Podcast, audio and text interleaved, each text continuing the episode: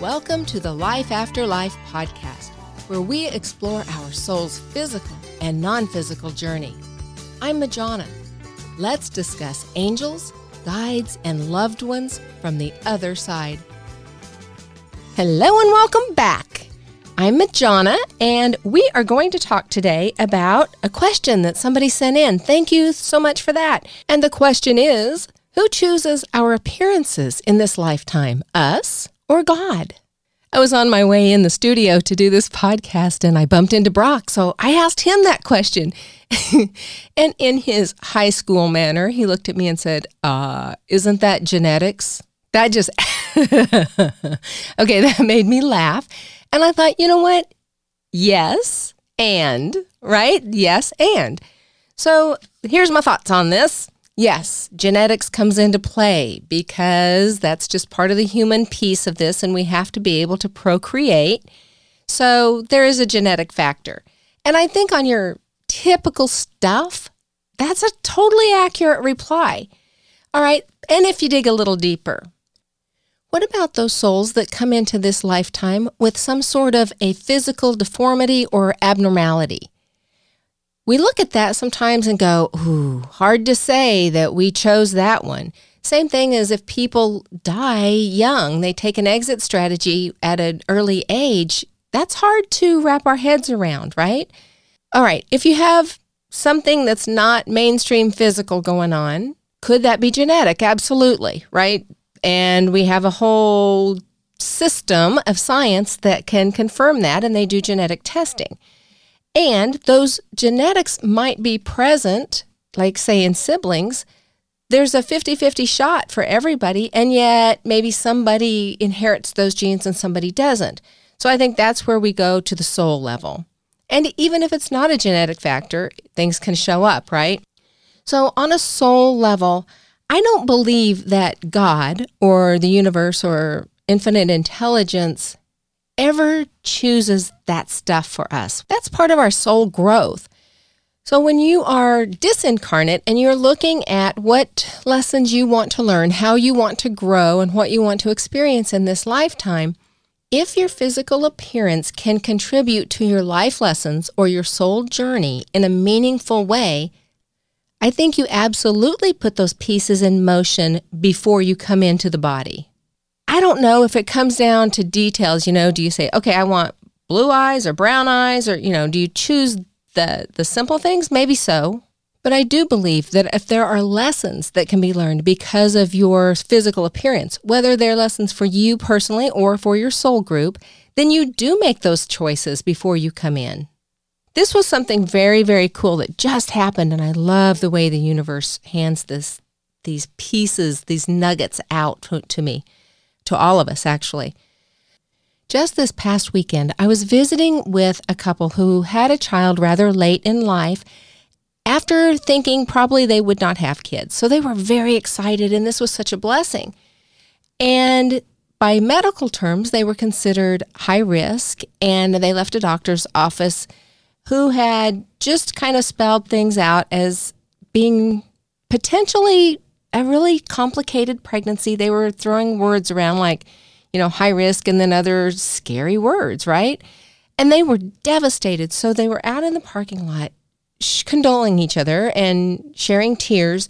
And finally, just kind of regrouped and they said, you know what? No. What that doctor is telling us is not how we feel about this. And this is not the reality that we're going to choose. It's just not how it feels. So they completely shifted their energy around that. So I absolutely love how they supported each other through that. And then on my side of it, this was what was happening when I did not even know any of that was happening. I just had a really clear sense that there were some possible issues with that pregnancy. And not really with the pregnancy itself, but with the baby, that there could be some complications with the baby. I never shared this with them at all. And listening to them talk about it, I just got a just a very very clear image and knowing that that baby was coming into this lifetime. Period. She was coming. And they were choosing how she would show up. I mean, I can't even tell you how amazing. Okay, let me be real clear with this. This baby was coming in. She had chosen that I mean they're all this the same pod, so the baby's coming. And the parents could go into victim and why me and why us and go into a low level of energy and that soul that was not born yet was completely willing to show up in a physically challenged way that would help the parents overcome that victim mentality after much struggling if they chose to go that way. But since they chose not to go that way, they came out of their victimhood and they said, No, we're not doing this. This is not what we are feeling that this is, and this is not what we are going to create, what we want. We're going to affirm and we're going to just stay the course that all is well because that's just what we know is possible. And at that moment, they absolutely made that decision together. It was one of those free will moments. As a carnate couple, two souls in a marriage in this lifetime, they chose, came to a Y in the road and chose which path to take. That's a perfect example of free will. They could have gone down one side where it was victim and they had a handicapped child on, you know, who knows what level and what degree. And that would have helped them grow through their victim mentality and own it. Or they could choose that now and say, we're not victims. This is what we own. This is how we're creating. And we, now, does that mean as parents they don't have other obstacles? Of course not. but that was when they didn't have to work out in this lifetime. They had a choice.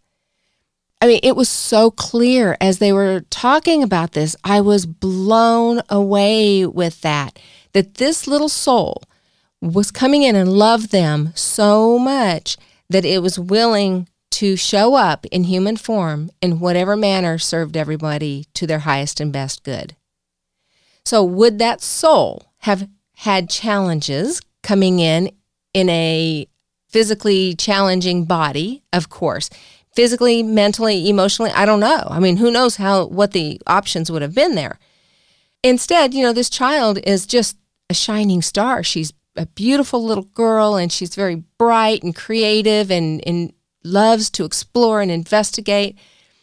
So she has a different life path. I think the lessons are still the same lessons, right? When we're choosing what lessons we want to learn in this lifetime, there are many, many ways to learn those lessons. It's just how do you want to learn them? And I want to be very clear that, to my knowledge, aborting the pregnancy was never an, even a consideration for them. They loved this baby and they were going to love this baby no matter what. And they would have been phenomenal parents no matter what. It just, to me, is a perfect example of free will and how we can choose our paths. So when a spirit, a soul, is planning out their soul's journey for this this lifetime, and you're making your contracts and you're deciding all of these things, this is the summary of how I see that piece was unfolding.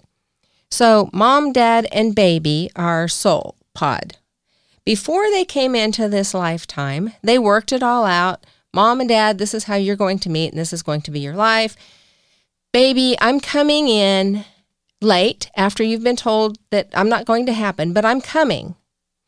And because you have set up some lessons that you want to learn, and maybe one of those lessons is how to create, how to manifest, how to take control of your life, or how to be a victim and play the blame game.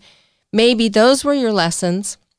I'm going to come in as either one of these two people showing up in either one of these two ways physically, depending on where you are on your soul journey, because we're in the same pod, we're here to help each other. I love you enough that I'm going to show up however you need me to show up. And we'll just pick up our lessons from there. I hope that makes sense. It makes perfect sense in my head. so, the answer to the question, do we choose how we look or does God? I would have to say we do. You know, God loves us regardless. God doesn't get into those pieces or the infinite intelligence. This is all about our soul journey, and we make those decisions down to how will our physicality affect our lessons that we learn. Thank you so much for your questions. You can get me at Majana at lifeafterliferadio.com. We have a website that is up and running now. I would love you to pop in there. We have some free downloads available and a Facebook group now, too Life After Life Radio. So thank you so much. And until next time, namaste.